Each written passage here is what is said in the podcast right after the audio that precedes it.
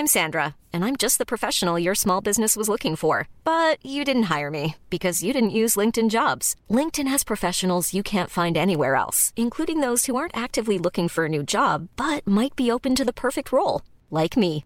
In a given month, over 70% of LinkedIn users don't visit other leading job sites. So if you're not looking on LinkedIn, you'll miss out on great candidates like Sandra. Start hiring professionals like a professional. Post your free job on linkedin.com/people today.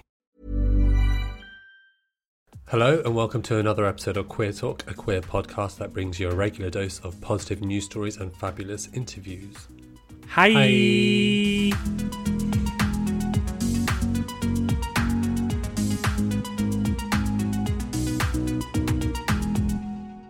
Today, we are joined by the glamorous Darkwah Kyei-Darkwah.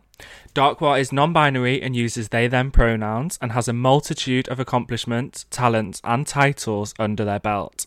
On top of all of that, Darkwah has been an incredible friend and influence and actually gave me the roar to agree to do this podcast with you, Mufseen. To make the podcast, not agree to make it with me. Well, it was... Darkwah gave me a fire up my ass to go and do something, and I came to meet you the next day, and you were like, I want to make a podcast, and I was like, oh my god, this is our moment, this is the one, this is our time, Mufseen, let's go. And so if it wasn't for Darkwah, wouldn't have said yes to me. Yeah, Darkwah, you'd have been like, okay Mufseen, you go make your podcast. One day I was like, oh, I'm a bit anxious about like showing myself online and embracing my platform, and then the next day I was like, I own For the Love of Queers, I own 51% of this company and I'm ready to take over the world, and then it just all changed. Well, I'm glad Darkwah had that chat with you before you spoke to me. Otherwise, we wouldn't be here making Queer Talk. Absolutely. I guess that's like a little bonus nugget that people wouldn't have known about. Ooh, Queer Talk. The origins of how this podcast came about. You know I love nuggets, so absolutely dream. Anyway, I think we should just jump straight in, babe. Let's just get these positive news stories in our listeners' ears. So, my story looks at Miss Major, who is a trans icon and a veteran of the Stonewall riots, Miss Major Griffin-Gracy, and she and her partner Beck have just had a baby. Good news. How cute is that? I love babies so much. Yeah, you're very good with your cousin. I'm also a big fan of babies. You may not notice, but I'm actually really good with children. That's why you keep me around, right? Yeah. The only reason I'm friends with you is because I promised to your mum that I would babysit you for a few years. This is amazing. This is an amazing story. So Miss Major is a trans activist who was present at the Stonewall riots. She has been doing activism for 5 decades. Can you imagine? I mean, this is going to be us in 4 decades, 5 decades. In 50 years, imagine still making Queer Talk. Oh, we'll still be making it in some form, just maybe not in this way. I pray to God I don't know you in 50 years. Anyway, Miss Major is 80 years old and, like I said, has been a trans activist for more than 5 decades. She and Beck are beaming over their newborn baby, Asaya Wittenstein Major. And the baby is gorgeous. There's a little picture of, like... the baby lying in like a turquoise and grey, like little teddy bear jumpsuit, and it's so sweet. Oh, that's so cute. Honestly. So Miss Major is in America, right? Yep. And she's worked on the transgender, gender variant, intersect justice project. That's a bit of a mouthful, but she did. Yes. It's a bit of a mouthful, yes. But so on top of being, you know, present and being an activist around Stonewall times, since then, she's worked with this San Francisco charity to tackle the abuse of trans people and especially people of colour in the Californian prison system. Which is vital. So she's been active for decades. The 5 decades has not been her sitting down, and she's been doing stuff constantly. She's been doing stuff. Absolutely. And now she's got a baby. Now, Miss Major is the subject of the 2015 documentary Major, which is all in capitals, which follows her life. So I actually am going to go watch that after we're done recording. I should have probably watched it before we started recording to find out more, because people like this are really inspiring and we should definitely know their stories. And I obviously haven't seen that up until this point. This is how we learn about our history, is through dramatization or documentaries or biopics. Yeah. Like we see Milk, we see Pride as well. You know, there was that film called Pride. Like, this is how we learn about our history, and it's great that this documentary exists for Miss Major. Dun, dun, dun. So yeah, good news. We have a new baby in the queer community, and Miss Major deserves all the happiness for herself and her partner, Bet. So congratulations, I guess. Congratulations on Queer Talk. Yes. Mufseen, what's your story? Well, as I was saying just now, I love biopics. I love, dramatizations. I love learning about gay history, and not just books, but, TV, film. And I don't think we have enough TV and film that depicts what real life was like back in the previous decades. So my story is actually a review of It's a Sin, which is by Russell T. Davies, who is the creator of Queer as Folk, as you might know, and also a few Doctor Who episodes. The reason Doctor Who is a bit queer now. So yeah, It's a Sin. It came out last Friday. I think everyone on Twitter, on social media, is talking about it because we're so deprived of this kind of content, like queer content for queer people, talking about the real, what really happened in the 80s with the AIDS crisis, and telling stories of real people living through it. When I say real people, like characters who depict what real people would have experienced. And Olly Alexander from Years and Years is the main character in it. It's been incredibly eye-opening and also eye-watering. I've been crying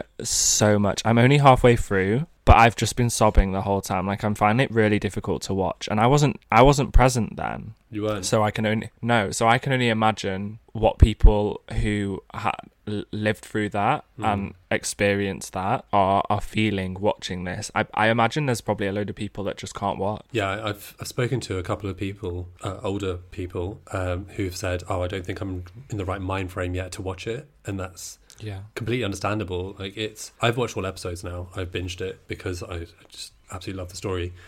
And I cried about 3 times throughout the whole series. It's only 5 episodes. So I can imagine for people who are, it's a bit closer to home, like they need to be in the right mind frame, like emotionally, and then with their mental health to kind of pick it up and watch it. But it's definitely a good watch, and I recommend anyone listening, if you haven't watched it, find out how and do it, because it's not even just the fact that it tells a story of four or five people during the 80s, during the AIDS crisis. It really shows you the British perspective of things, because a lot of stuff that I've seen when I talk about the AIDS crisis has been American central, because obviously it was a pandemic that kind of was very American focused to start with. So like, you have The Inheritance, you have Angels in America, and now I guess you've got It's a Sin, which focuses what happened in London. And in the story, they do talk about how, don't have sex with gay men from America, because that's where AIDS is. So it's stuff like that where I'm seeing a different perspective. Yeah, as AIDS crept in, it definitely segregated people, because you had different types of gay men were like, they're the ones who have got it, we haven't. And it's interesting how it trickles down. And I don't know, I find it so heavy, because in the first few episodes, they're just so oblivious that it was coming and it was happening, and there was no way to avoid. The knowledge wasn't there. And another thing that stood out to me is the lack of technology. It wasn't on the news every day. It wasn't all over Twitter or social media, because none of these things were really present. So it only slowly, became a news story and a headline later on, when it was, already, I guess, too late. You're absolutely right. So to draw parallels to COVID, back in February last year, we all kind of knew it was happening, something had happened in China, Italy, but everyone had their own reactions to it. Some people were really worried, some people were like, it's not really happening, is it? And other people were blaming 5G for it. So like, to draw a parallel to that, I guess that's what was happening when AIDS was kind of, people were discovering, people are dying, people are getting ill, but there's no media coverage. And that's what you see in the show. There are main characters who are Richie, who is Olly Alexander from Years and Years. He's from like Isle of Wight, which is an island off the UK. And then you've got Roscoe, who's from a deeply religious family. And then you've got Colin, who's from the Welsh villages, the Welsh Valley. So you have like 3 different people who are going to have different reactions. So like, Richie really falls into denial. He's just like, it doesn't exist. Like, people, it's propaganda. Like, and I'm just going to live my life and have fun. And these are young people. These are at that time when they were finding out about AIDS, they were in their early 20s, like university age. Yeah. So I think Russell T. Davies does a really good job of introducing us to these characters and how fun it was to be gay in the 80s, to ultimately see how serious it became towards the end of that decade. Yeah. And one of the interesting characters is Jill, who is Richie's long-time best friend, and the way she sees it as like a straight woman or bisexual woman. They don't really say what her sexuality is, but you know, as a woman, slightly removed from the what they called the gay plague at the time. I think her perspective is so important because she is seeing all her friends fall ill, and it doesn't affect her, but it does really affect her, and it brings a deep level of sadness. I mean, I've seen the whole thing, so I won't ruin it for you, but like... I have a couple of critiques because, you know, we always do that here. This is definitely a positive news story. I definitely recommend watching it, and it's educated me on a number of things. Two things that stood out for me from speaking to people like Paula. Now, Paula mentioned in her episode that she was present when all of this was happening in London, and she moved away from a charity that helped gay people with HIV, not because she didn't support it or not because she didn't, you know, want to help, but she started a charity that helped women and children who had AIDS, and it's something that isn't picked up in this series. Now, I understand there may be 100 reasons for that, but I know that Russell T. Davies has released a statement to say that he should have represented lesbians, in particular, because from Paula's perspective, and again, we only learn these stories from speaking to people, right? Like, I wasn't there, I don't know how it was, and neither were you, but Paula explained that lesbians were either getting it and dying from it, or they were the caregivers. You know, they were supporting the gay community and they were looking after them, which is Jill's role. Now, Jill, I don't think is lesbian in this show, but the queer women in the community like stepped up and they cared for them. Like, I think it definitely brought people together to a sense. Yeah. And what one thing Paula said that really kind of struck me is like, you wouldn't ask where people were because you didn't want to know the answer, right? You know, and in It's a Sin, they always say, oh, so-and-so's gone home, they've gone home, everyone's gone home. Yeah. And that was a symbol that they were, you know, that was the end of their character. And Paula was saying, like, you just wouldn't ask, you wouldn't dare ask where someone was if they weren't in the club one week or whatever, because you'd be so scared of finding out. Yeah. That kind of fear is really eye-opening. And then my other... But just on that point, I do think a lot of the support, like the charities that got set up for AIDS, a lot of the support was from queer and maybe straight women who cared and wanted to make sure that... Because the mainstream public health authorities were so slow to react to HIV because of the stigma involved. So all these charities were set up so that to provide support for gay men. I imagine there's a lot of women involved who were part of that support. Yeah. And then the other thing, I read from a friend, Harry, on Twitter, that the actual channel, Channel 4, could be putting information at the end of each episode. I know they have a helpline, so, you know, if you've struggled with any of these issues, call this number. But information that says, you know, it's now preventable, there's now medication in place, this is no longer something to be feared. Members of the public who aren't in our community, who are watching this show, would get that education because... They're receiving the information that it was something to fear, but they're not receiving the information now to say that it's no longer that. And that for me is a huge... when I read this tweet, I was like, boom. Huge opportunity that was missed. Yeah, because that's the education that I say straight, but, you know, non-queer people need to know that we're not a plague, we're not a disease, and we can live happy and healthy lives. So again, I don't want to spoil it for you because you've not watched all of it. Yeah. But I will say that was one of my critiques as well. The fact that not at the end of the series or at the end of every episode, there was nothing to say, contact this number, or like, this is more information about HIV today. So they do a very good job of saying, like, this is specifically the 80s. I think there was a really good opportunity there to educate people on the fact that people can live with HIV now, have the same life expectancy, there's medication, it's really advanced. There's even like new medication coming out soon. Most people living with HIV take a daily drug. So now there's a medication coming out or being tested where you only have to take an injection every 2 months, which makes it even easier to live with HIV because it doesn't disrupt your life as much. So a lot of this stuff, like, as LGBT people, we know this stuff is happening, but as on Channel 4, mainstream TV show, there was an opportunity there to tell people, like, people can live with HIV and live normal lives, and it's not as bad as it was that we're depicting it in the 80s now. But I agree with that critique. But the show itself is something, like, it's such a great miniseries. Amazing. Tells you exactly. It shows you like the story of these men. And Russell T. Davies says like some of these scenes he's been thinking about for ages, like for 20 years, because they're drawn from his experiences or his friends' experiences. So a few of the scenes, I could just imagine like that actually happening. I want to say it, but I don't want to spoil it. So no spoilers, Mufseen. Definitely watch it. But yeah, definitely watch it. And shout out to everyone, all the lesbians that were there, including Miss Paula, and also to everyone who's worked so hard on getting PrEP rolled out across the UK that we, you know, are also surrounded with, because we're definitely making progress, like you said. The time has come. Drum roll, please. The divine Darkwah Kyei-Darkwah is in the hypothetical building, and I couldn't be more thrilled. Darkwah is a multidisciplinary artist with a passion for social justice and living consciously and compassionately. And they're definitely Darkwah's words, not mine, because I don't even know what half of that means. But it's very exciting, and we live for Darkwah every single day. Yeah. Thank you for coming onto the podcast, Darkwah. So Spencer just mentioned that you're a multidisciplinary artist. Yes, I am indeed. But from what I've read on the interweb, you're an art director, stylist, and artist. You've also been the fashion editor for Gay Times. You've also been a news presenter for Black Entertainment Television. I feel like you're really stretching the term of multidisciplinary to the extreme. Just to add to that, I'm also an opera singer, a qualified masseur, and I have undergone, I think it was my level 3 training in being a chef. Anybody wants a multidisciplinary partner for life? Hit me up.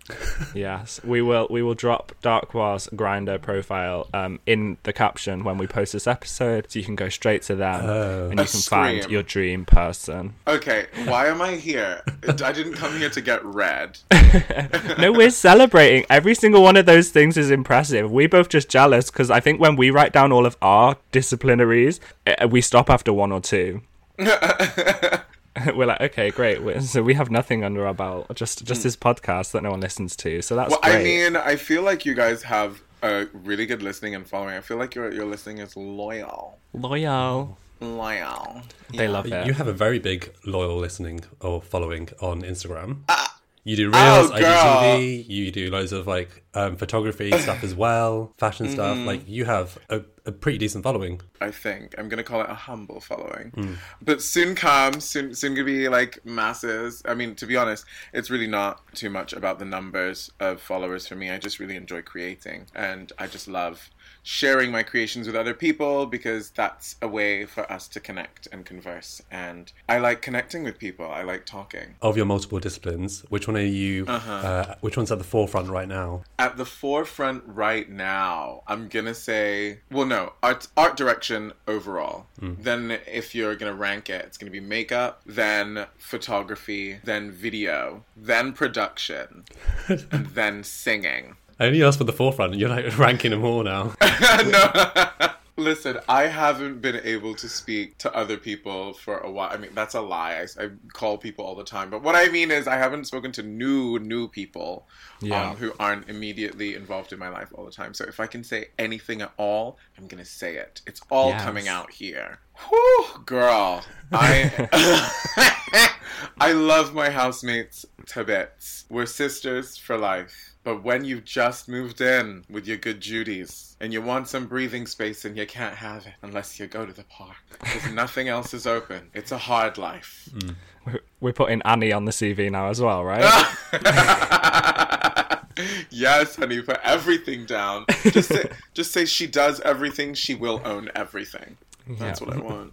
Whatever your requirements, we've got a Darkwah for that. Oh my god! That's like a range of dolls. We need to do Darkwah's doll. Oh my god, Darkwah's dolls. That'll be the name for my following. I own 51% of that company. Also, you definitely so don't be running away. I recorded that shit right. He always wants 51% of everything. See, this is You know what? 51 is cute, sis, and that's fine. You can have your little 51. However, you only own 51% of the subsidiary. I've already registered myself as a branded company. You're welcome. You're too much.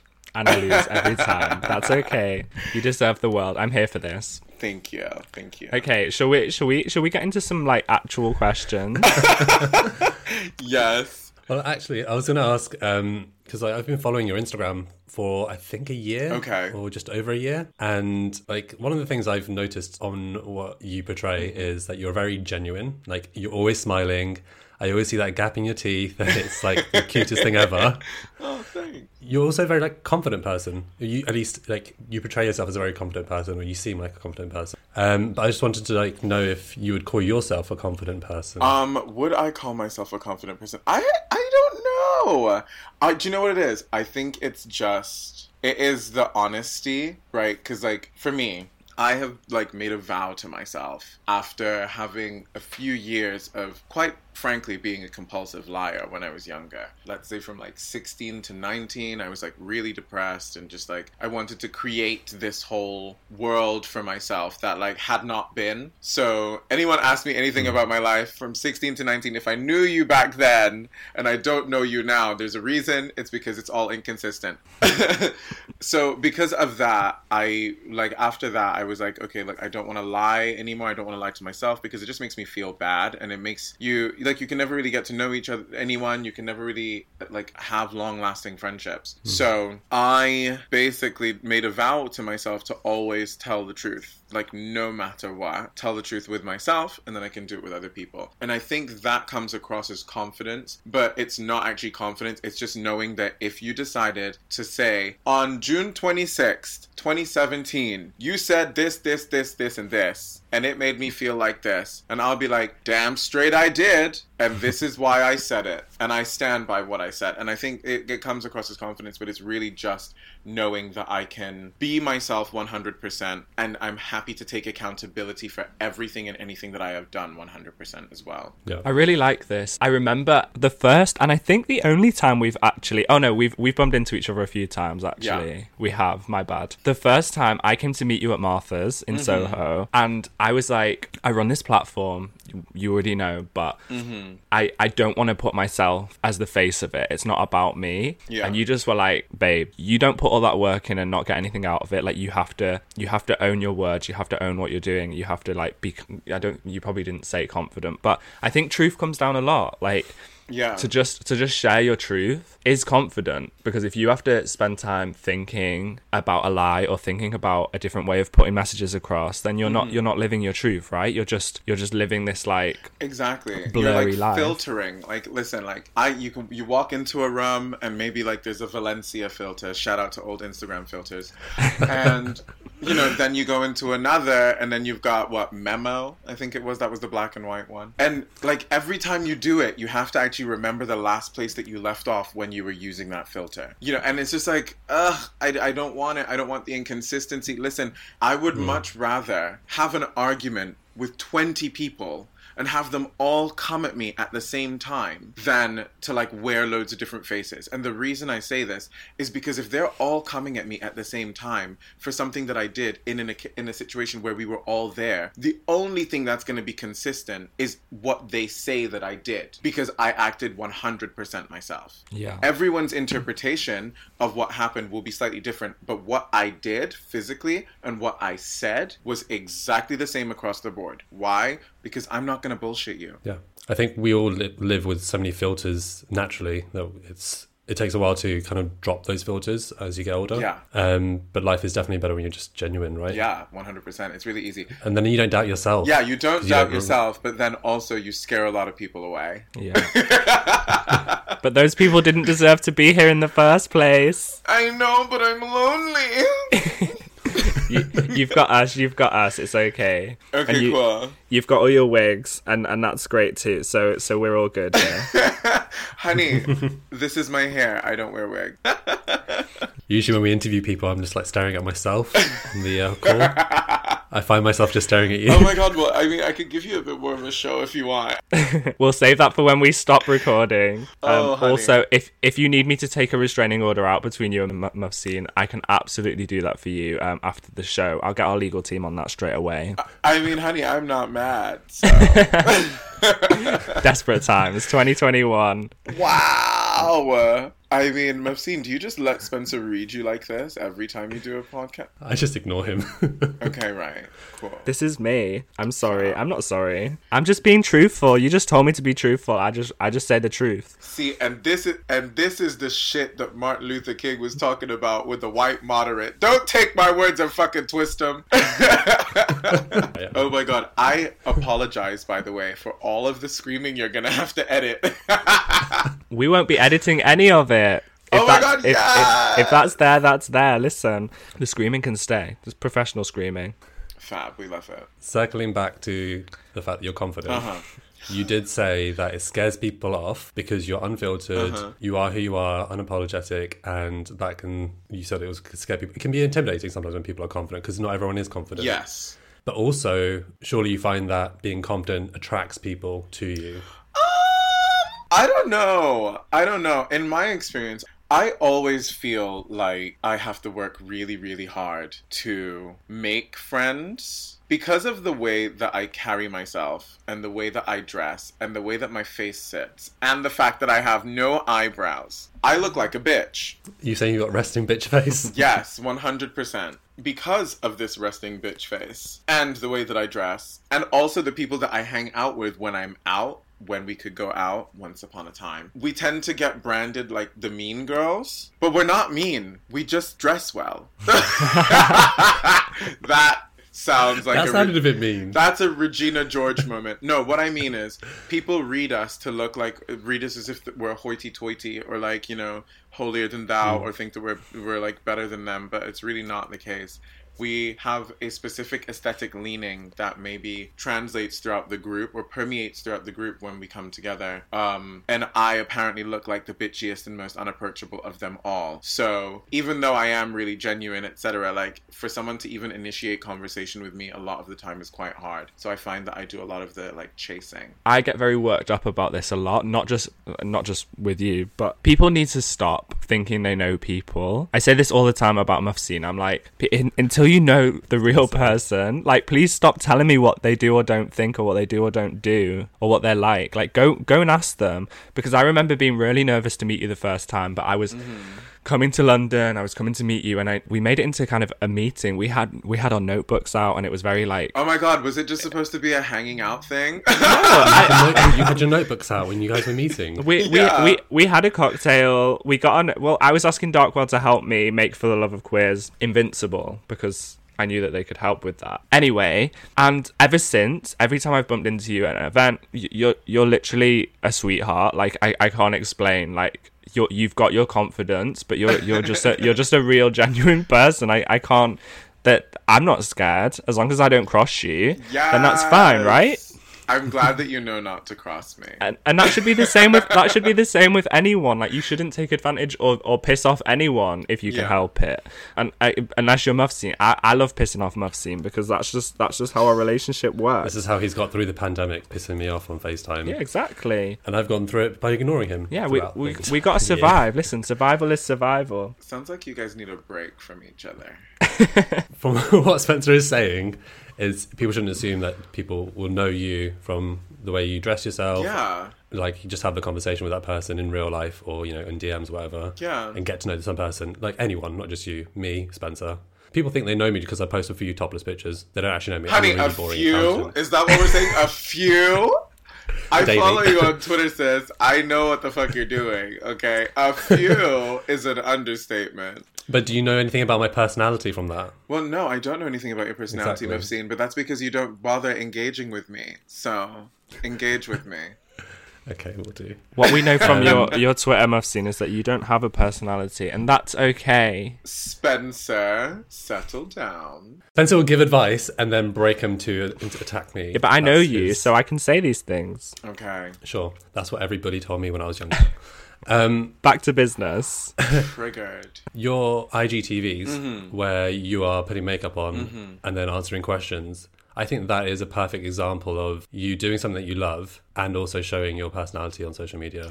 Yeah. Like, that is where it marries up. Yeah. I mean, do you know, I had a really hard time starting doing Darkwah Does because I was really nervous. I have so many, like, really intelligent and outspoken friends who speak about social justice issues and activism and, like, all of the stuff that they do so well that I was incredibly nervous about even entering that space where I started to utter words in front of a camera. And in doing it, I actually wanted to let people know that I am nice and I am goofy and I want to talk. Because, you know, my Instagram can also seem like really like, oh, so at first they were the thirst trap gay, but no, wait, they're non-binary and they wear wigs and they do the femme stuff, so they're a fashion bitch. Oh, but then they kind of do a little bit of activism. And I was like, okay, you know what? Let's just bring it all together under one roof and just like sit you down with the many me's that you think I have and let's get to know each other. So I started that and it's been really fun, and it's kind of evolved to the point that I don't release episodes much because there's so much other stuff that I'm doing now talking, which I'm really enjoying, like my 2021 diary, which is really fun.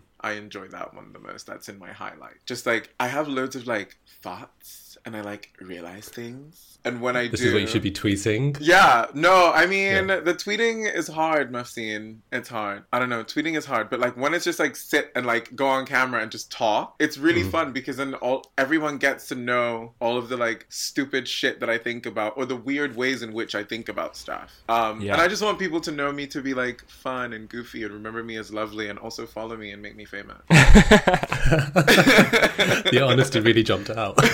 Yeah, 100%, bitch.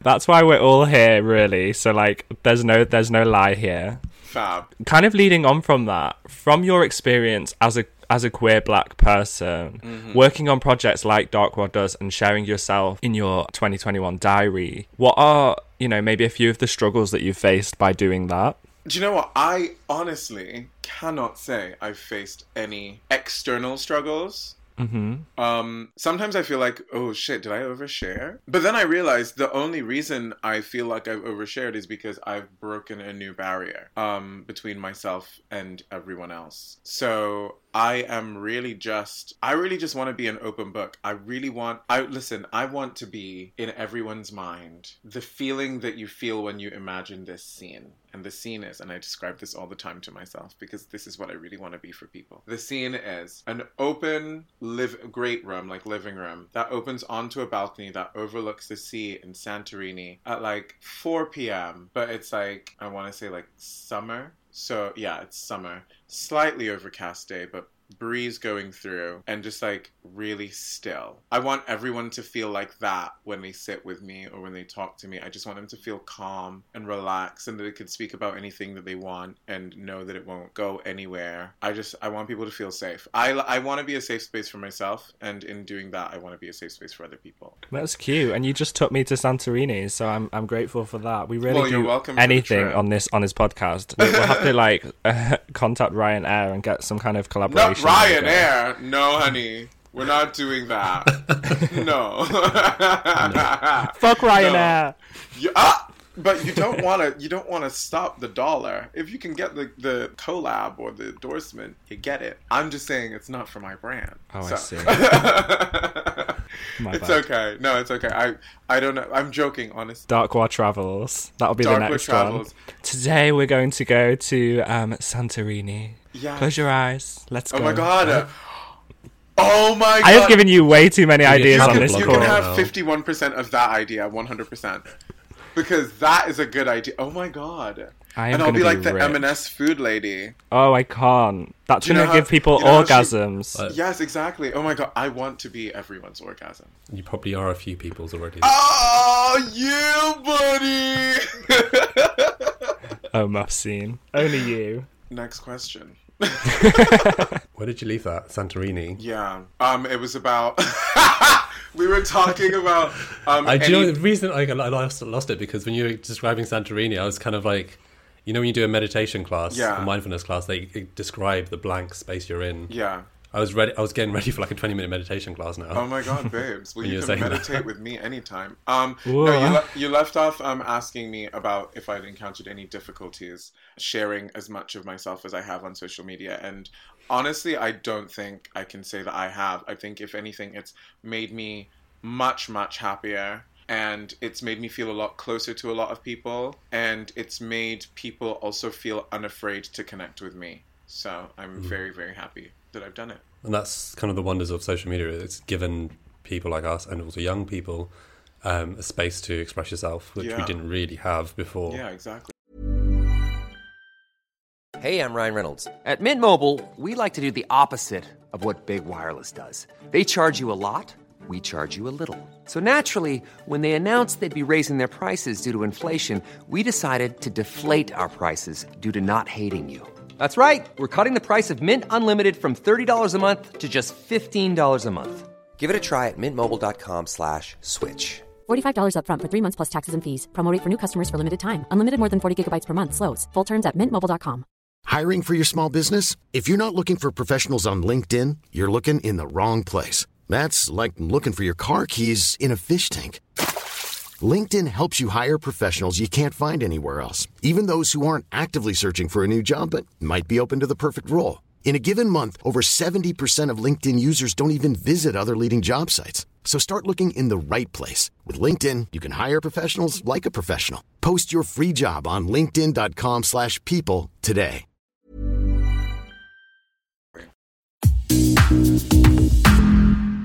What is your favourite project that Darkwah's worked on, Mufseen?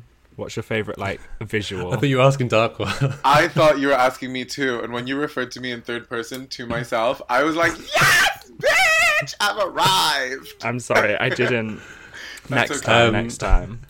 One of the, probably, photos I'm jealous of, more than anything, is the flower photos, the Bloom project you did with Ivan. Oh, Hansen. Yeah. Because I saw those photos and I was like, I really want to be in those pictures. Oh, babe. Well, let's organise. But you were wrapped up in vines and flowers and everything, and you had like this very sultry look on you. And it just works, and it looks beautiful. I don't know where that project went, if it was like in an exhibition anywhere. Bloom was in... It's now known as queer.ltd on Instagram. Barbaqueer, which is a Canadian publication owned by Alexander Jamal, who's a good friend. Yes, that's where it went. That, and also the stuff that you've done for Hard Cock Life. Oh, she's one of my hard cock girls. So those photos are interesting too. Oh, well, thank you. We'll drop the pictures in the Queer Talk feed. Yes. We're gonna have to put some like explicit warning on this whole thing. Every conversation, every question leads back to Darkwah being an absolute stud. I don't think I identify with stud anymore. What would I call myself? A temptress. Temptress works way better. Yes. My favorite project that you did was with Virgin X, where you're just just draped over, and I could never. I honestly, the shot is so stunning. It's so gorgeously, just the outfits, the textures, the colors. I just stare at that photo. That's my every Sunday morning, like, go to church. Like, I just look at that photo and go. Mm-hmm. I think that went to Art Play magazine and was shot by Darren Black. That was great. Stunning. Honestly, it was. Whew, girls, I still have the behind the scenes photos when I was Black Jesus, and I tell you, I knew I was going to be wearing wigs from then. Like, I only just started like doing it just as me instead of like in drag. But yeah, no, those images are stunning. So Darkwah, yes. Which is your favourite project that Darkwah has done? My favourite project that I have done is still not out yet. Ooh. Yeah, so... Do we get an idea of what it is? Yes, you do. It's called The Vault of Darkwah. So you've got House of Darkwah, but you're going to have The Vault of Darkwah. It's going to be where you go to get the most me. All of my poetry will be made into different films, and have been made into several films now as well.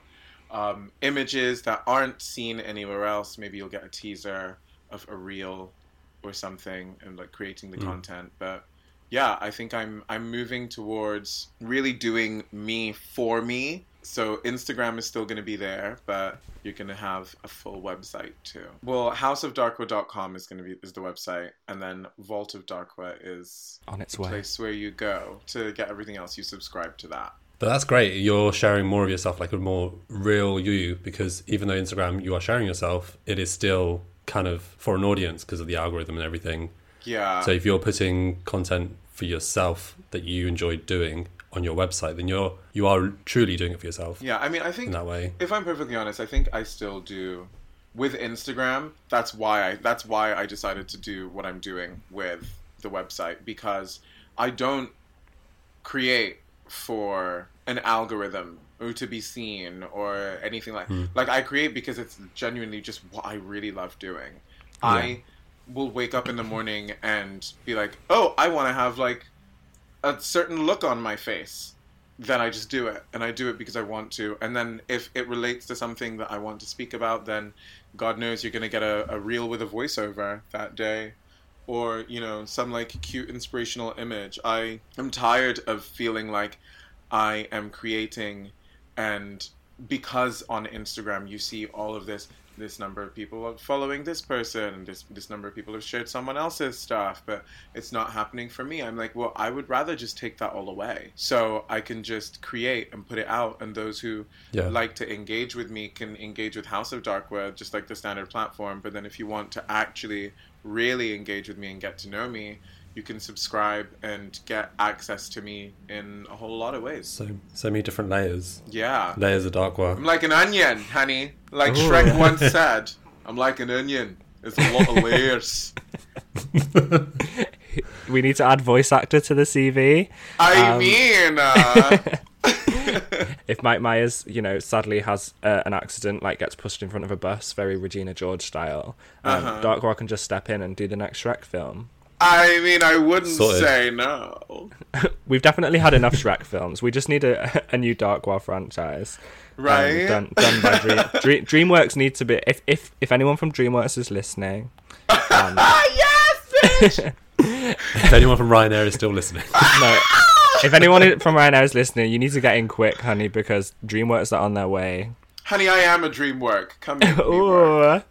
I can't wait. After we're done recording, your bio's gonna change, your CV's gonna change. All thanks to me. I'm taking full credit for it all. Girl, you can try and take the credit. You could talk to my lawyers. Anyway, next question. So you kind of answered this already based on you saying now you create for yourself because fuck Instagram and the algorithm. But now the noise has died down on the Black Lives Matter movement. And I say that... Carefully. Yeah, very carefully from an observational, as in on social media, people who were making content for that and now have disappeared again, which was inevitable. Have you noticed a change in behavior based on your content? A change in behavior based on my content? How do you mean? So I saw, again, as someone who just spends way too much time on social media, I saw all of my queer black friends getting a lot more engagement last year because of the situation and the noise, which was gorgeous. And I wonder if that's fading away now because the noise has died down again. So have I noticed a change in engagement? No, I haven't. And I think I haven't noticed a change in engagement because during the time that was all happening, I think I actually found my voice. Yeah. It was no longer just putting out stuff because I wanted people to connect with me and therefore being the funny girl or the sassy girl or the dramatic girl or the wise girl. It was, hey, I'm black. This has happened for too fucking long. And now I'm going to talk about it. And I'm going to remind you of my blackness every fucking day. And while I'm reminding you of my blackness, I'm going to remind you that you also need to be actively, continually speaking up and platforming people of color and black people so that we can get past this gruesome shit that we have had going on for way too fucking long. Mm. And so I haven't seen a change in engagement because my content has truly done that. I believe every single time I post something, if I'm posting a look, I'm making sure that any other non-binary person out there who wants to present in whatever way that they want to feels seen and feels represented in some way and feels like if they wanted to, they could reach out and talk to me. If I am posting a reel and I am showing off my body, I'm no longer just going to show off my body. I'm also going to talk about the expectations and limitations that have been placed upon my body by society for way too fucking long. You know, and if I'm showing off my body and it looks very fucking masculine, I am going to give you the most beat down glam face because I want you to know that I can give every fantasy all in one. Why? Because I am a fucking fantasy. Yes. You're like a walking advert. I love this. Thank you so much.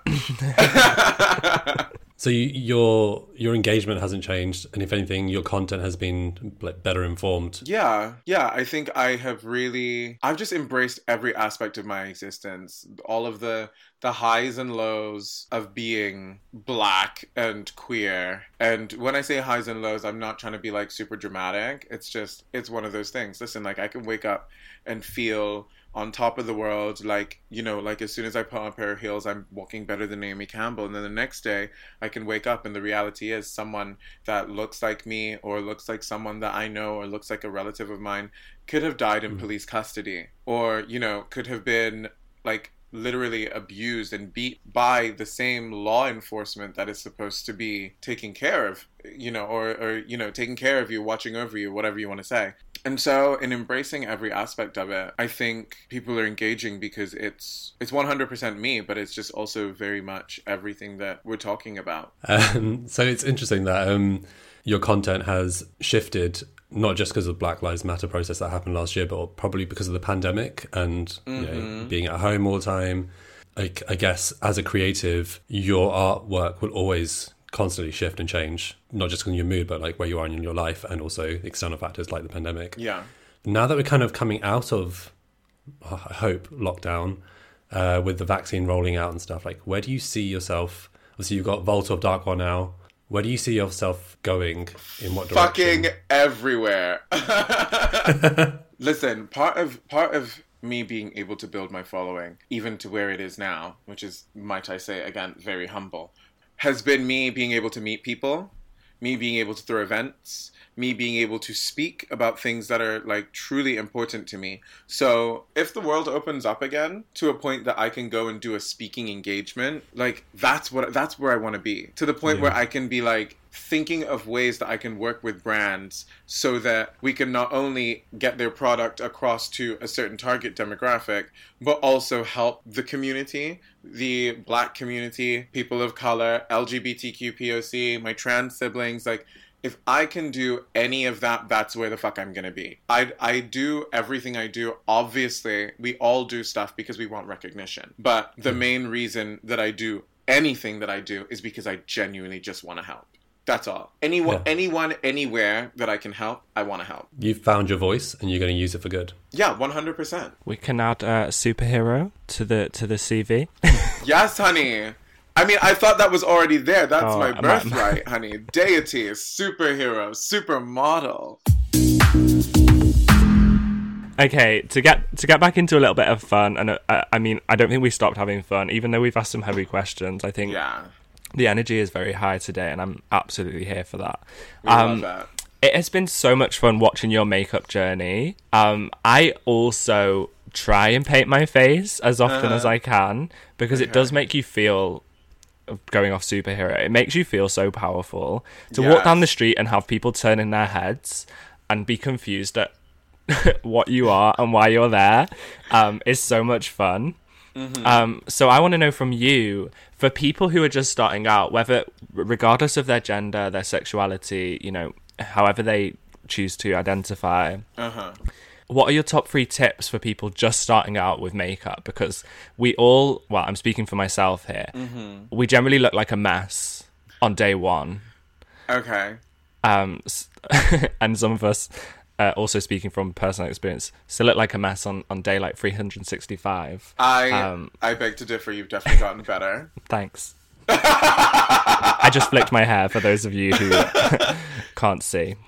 Okay, top tips for people just starting out makeup. Well, I mean, one, know what you're getting into makeup for, right? Like, I went in because I wanted to be able to slay a fucking blend and do a good eye. Yeah. So Darkwah does, like, every video really has been focused on the eye. And then everything else was kind of like, whatever. But in that, I wanted to master a nice, like, glowy face. You know, like, perfect for any occasion. So always master your base. Know what you're doing with the foundation of the face. Your blend, your contour, your highlight, that should all be poppin'. You should know, I feel like everyone should know how to do a good makeup, no makeup look. Good makeup, no makeup look. Yeah, makeup, no makeup. So, like, you're wearing makeup, but it doesn't look like you're wearing much makeup. Right, yeah. And then... you just look cute. Yeah. And then I would say definitely master one or two styles of eye. Like, and when I say master one or two styles of eye, I mean, like, you want to get a cut crease going? Cool. Do you want to do a big block color? Learn how to do that well, because then you can translate that into any color that you want. And finally, lips. Lip liner is your friend. And I didn't find this out until last year. And I tell you, when I got that lip liner moment... Girl, I was fulfilling fantasies, honestly. Oh, honey, the lips, the lime, the juicy. What does the lip liner do? That, like, just it lines your lips, Mufseen. Yeah, no, so, I know it does, but like, what does it actually do? That, so look here. Why were you missing it? You're looking at a lot of lip right now. Yeah. There's like my lip starts like inside the liner, and it's actually much smaller. But if you know how to blend out that lip liner, you get a nice juicy full lip, because the lip liner, if it's darker, will also look like it's creating a shadow when you smile and when you laugh, so it looks like your lips are so full that they curl backwards. Okay, so you don't actually need lip filler. No, I mean, just girl, liner. Listen, if you can get the filler and you can get it good, get the filler. I am just like, do what makes you happy. That's it. I mean, I'm thinking of a little fox eye lift, but you never know. You don't know. I mean, I might not do it until I'm like 30, because if you do too much stuff when you're young, you end up looking real old real quick. But that's not a read on anyone. Spencer, are you taking notes? I don't need to, honey. I'm 22. I'm going to stay young forever. Oh, you're 22. You're a fetus. Oh, honestly, my God. I don't need no notes on how to stay young just yet. So yeah, base, eye, lip. Back in September, you shared with the world that you are non-binary. Yeah. And it's no secret, because you speak about it in everything you do now, which is incredible, because the visibility that will bring is what we need. You're very vocal. You're very creative about this online in how you present that. You don't just, you know, you aren't just with words. You just serving lux every single day. So we wanted to play a game of Toot or Boot with you. Okay. Now, I actually had to teach Mufseen what this was last night, because he had no idea. I'm so embarrassed. He thought it was called Yay or Nay. No, I think that's really cute. So the first one is someone making a big deal and scene about getting someone's pronouns wrong. Toot or boot? I would say that's definitely a boot. Reason being, if you make a big deal out of it, you also make it a big deal for the person whose pronouns you got wrong. And that's a very easy way to make them feel even more uncomfortable, because then they can be looked at as the person who's causing the discomfort. So I would say just... keep it cute. You get the pronoun wrong. Okay. Oh my God, I'm so sorry. They. Correct yourself and move on. Because pronouns are pronouns, right? We all pick our pronouns. We all have preferred pronouns, and we shouldn't make it any bigger a deal than it needs to be. Yeah. Than it is. Sorry. I'm like losing my train. Yes, we shouldn't make it a bigger deal than it is, just because it just makes other people uncomfortable. And you want people to be comfortable around you. You want people to be able to sit and chill and just feel okay. Amen. That's a really good insight. I've never really thought about the fact that it would make the person feel like oh my God, yeah. discomfort. I have been in so many situations where I have had someone like misgender me, and I also misgender myself quite a lot, by the way, because it's still quite new to me too. So when someone else is like, "Oh my God, I'm so sorry. Oh my God, I'm so sorry. Oh my God," it's like, shit, like, girl, I didn't make it that much of a big deal, and what you're doing now is making me feel hella awkward. Like, I need you to just chill. So yeah, don't make people feel like that. The next one is creating content from the comfort of your own home, a toot or boot. Creating content from the comfort of my own home. I mean, I guess toot. Like, I love my home. I love my room. It's really cute. I would give you a virtual tour, but I won't. And also, I have all of my things, you know, my lights, my makeup. Like, if I need to change a look real quick, it's here. I'm the kind of person that will always pre-plan. So if I'm shooting content somewhere else, it's like, I already know I'm getting this many looks. I know what base makeup I'm going to do. And then I know what I'm going to add to change the looks. Then I'm going to shoot and I'm going to get out of there. I love I'm actually a homebody. I really enjoy being at home. So definitely a toot from me. Gorgeous. I'm just skeptical. I think maybe you've forgotten what it's like to make content outside in the real world. Oh, really? Well, come test me sometime. Next one. Mm-hmm. Checking in with ourselves, toot or boot. Checking in with ourselves, a fucking toot, of course. Always check in with yourself, but also don't do that thing of becoming like emotionally indulgent and over emotional. There's a lot of times when we feel stuff and we let it completely consume us, like, and for way too long. Listen, I am all about self-care. I'm all about taking time. I am all about running a bath and like for 2 or 3 days maybe feeling low because this one thing has happened. But there has to come a point that you have with yourself that you've drawn a line in the sand and been like, bitch, we're not doing this today. We're going to get up. We're going to shower. We're going to look good. We're going to take a picture of ourselves. We're going to FaceTime 5 people just to keep the energy up. Like, it's so easy, especially now that we're all like in our homes, to just become like stagnant water, you know, just like sit and fester and stink and like grow cultures. And like, that's not what you want. Okay. That's exactly how I felt this morning. See, like that's so for me, what I do to get out of that is I'll wake up in the morning and I'll only play healing frequencies. On Spotify, there's loads of different playlists for that, because if I listen to other people's music and other people's words, I'm taking on that emotion because I'm already emotionally vulnerable. I'm sitting in my feelings. And then with like homeopathic remedies, patchouli oil I use a lot because that's actually a homeopathic remedy for depression, because something about the scent like lifts you up. It seems to be effervescent in some way for energy. What else do I do? Burn sage and Palo Santo, say an incantation, read out your affirmations, and then open the window while you're showering just to get the like negative energy all out with the smoke from the sage and the Palo Santo. Get it all gone, come in, close the window, and you can like reinstate a positive energy into your room. That's what I do. And checking in with myself on a daily basis, if I'm like when I would be out, would be sometimes just going to the bathroom and just like chilling just for like 2 seconds and just getting back to me, checking in. Do I want to be here? Am I enjoying what I'm doing? Do I feel the need to leave? If I feel the need to leave, why is it that I feel the need to leave? Address those issues with yourself. Always give yourself moments. It doesn't have to be a big thing. It can literally be while you're on the bus. You close your eyes and just focus on your breathing, mindful breathing. Like, there's so many ways. Always check in with yourself. I think it is the most important thing, not only for your mental health, but for the health and well-being of those that you love, and also for the health of those relationships. Wow. That's a lot of good advice. Thank you. Thank you. It is. I'm going to go to Tesco and get all the, you know, the herbs and stuff and start burning them all around my house. No, Spencer, you don't even cook. You don't know what sage is. I'm gonna send you the links to the kind of sage that you want to be burning, because it's not just the herbs it's not Sainsbury's. Okay, well, that would be extremely helpful. Yeah. This is why I've been getting it wrong for so long. Okay, next. Self-shooting. This is a kind of 2-in-1. Self-shooting and being shot by a photographer. Toot or boot? Ooh!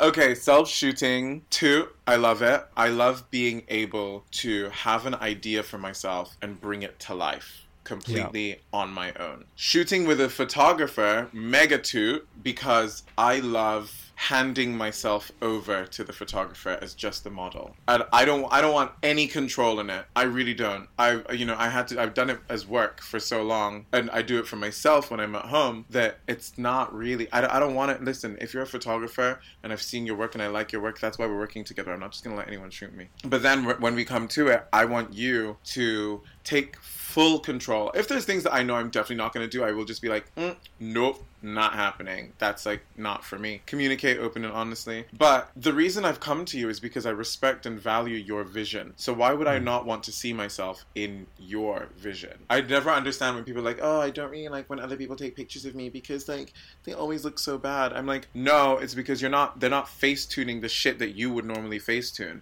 Maybe like exactly. Get off your high horse, sis, and actually work with the photographer and let the photographer work. Yeah, let them direct you. Yeah. So another 2 in 1. Mm-hmm. I'll say this separately, actually. Being an influencer or branding yourself as an influencer, toot or boot. I'm gonna boot that. And your face says it all.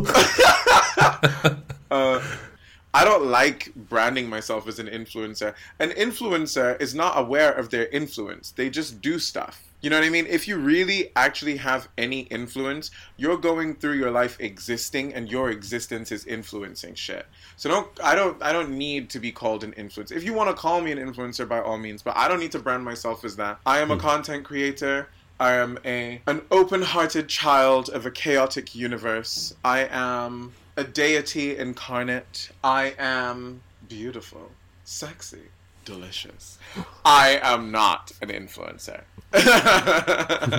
Period. Okay, but how about the flip side of that? Branding yourself or being an activist, toot or boot? I think with activism, I'm going to say it's a toot. And the reason I say it's a toot is because we don't all understand how far and wide activism can be. Like the variations of activism are. You know what I mean? I didn't count anything that I was doing as activism when I was writing poems and sharing my experience. And there's a lot of people who don't, but there's a lot of people who did. And so I'm just like, if I say I am an activist, then the different ways in which I take action in that are also valid ways to be an activist. Therefore, making it easier for someone who has a lot of opinions on a lot of important things that are going on, and really valid and valuable opinions, but maybe they only know to communicate the way in which I do. It means that they can step into that happily and create and share and educate people through a medium with which they are comfortable and familiar. Now, there's obviously the flip side, because then it means that anyone can be an activist, but literally anyone can be an activist and anyone can be an influencer. And I guess it's just how people take it. You know, you can define yourself as something, but like, I can define myself as Nefertiti reincarnated, but I'll walk into a room and people will see me and define me through their perception of me until I've given them something that says, oh yeah, this is definitely Nefertiti, like reincarnated. So due to the fact that everything is up for interpretation and open to interpretation through the many lenses through which we see the world, I'm just very much like, well, whatever you want to call me, just call me. Yeah, just call me. Just call me. Call me.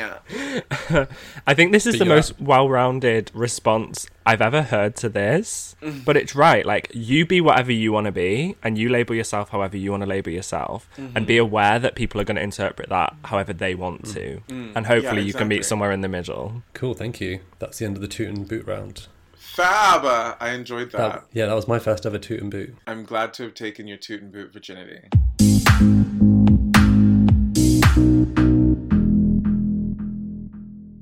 So that, everyone, is the end of episode 21, which is crazy. We've really been doing this for way too long, and also not long enough. No, not long enough. I want to come back exactly like when you've done another year. I want to come back on this date next year. Gorgeous. I'll make a note of that. Thank you so much for joining us. Thank you. This has been so fun. Honestly, the biggest thank you, Darkwah, for making time to come on this show. It's when internet is not on your side, you still made this work, and I'm so grateful. It's literally dropped in and out like 5 times since we started this interview. So thank you, Darkwah. How can our listeners follow you on social media?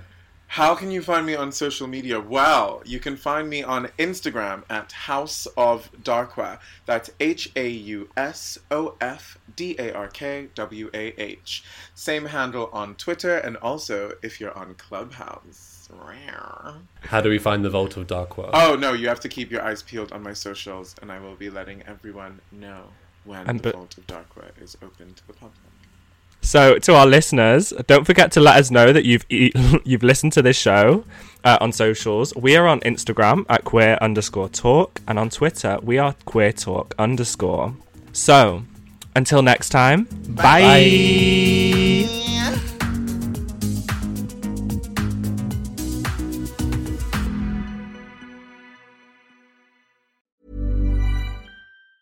Even on a budget, quality is non-negotiable. That's why Quince is the place to score high-end essentials at 50 to 80% less than similar brands. Get your hands on buttery soft cashmere sweaters from just $60, Italian leather jackets, and so much more. And the best part about Quince, they exclusively partner with factories committed to safe, ethical, and responsible manufacturing. Elevate your style without the elevated price tag with Quince. Go to quince.com/upgrade for free shipping and 365-day returns.